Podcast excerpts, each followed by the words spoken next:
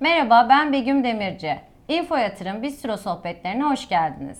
Araştırma direktörümüz Doktor Bahadır İldokuz ile birlikteyiz.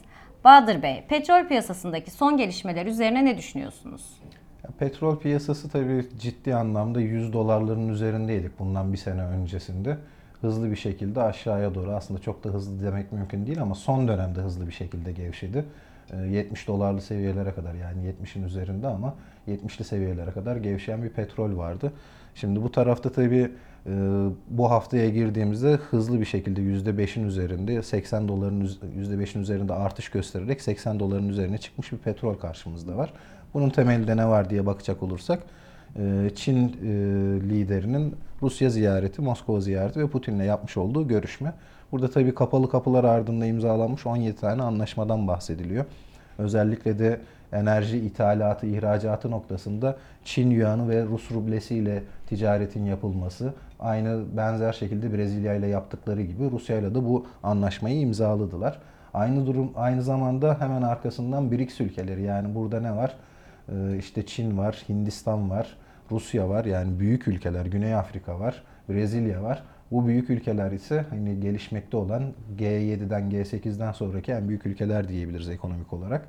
Ee, Bu ülkeler ise e, kendi aralarında yaptıkları ticarette ulusal para birimlerini kullanacaklarını dile getirdiler ki ABD'nin biliyorsunuz rezerv para rolü özellikle de 1946 yılından sonra başlamıştı. Bretton Woods'la beraber iki tane e, OPEC krizi 72 ve 73 yılında 72-73 dönemi ve 77-78 döneminde yaşanan OPEC kriziyle beraber 1 dolar götürdüğünüzde bunun karşılığında bir miktar altın alıyordunuz. E, iki OPEC krizi sonrasında ise bu altını artık geri vermeyeceklerini yani 1 dolar getirdiğinizde karşılığında altın alamayacağınızı söylediler ama artık e, sisteme o kadar entegre olmuş bir dolar, bütün işlemler e, dolar üzerinden yapıldığı için bütün dünya bunu bu şekilde kabul etmek zorunda kalmıştı.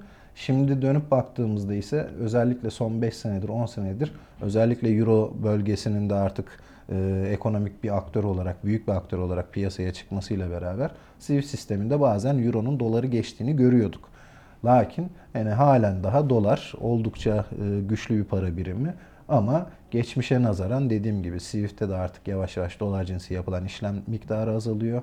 E, Yuan cinsi yapılanlar halen %3 civarında olabilir ama işte Suudi Arabistan'ın da bu işe dahil olması ki son mesela geçen hafta e, Total Enerji ile e, Çin'in e, Birleşik Arap Emirlikleri'nden 65 bin tonluk LNG ithalatı söz konusuydu. Bunu Çin Yuan'ı üzerinden bu anlaşmayı da kapattılar ki burada diğer ülkelerin de ulusal para birimleri cinsinden enerji ticaretine okey vermesi, özellikle Suudi Arabistan'ın bu sürece dahil olması ise tabii olayı bambaşka bir noktaya taşıyacaktır. İster istemez ABD'nin rezerv e, güç kaybetmekte olan ABD dolarının rezerv para rolü gün geçtikçe daha da fazla güç kaybetmeye devam edecek. Ama biz hani halen daha şunu diyebilir miyiz? ABD doları rezerv para rolünü kaybetti demek için ise çok çok erken.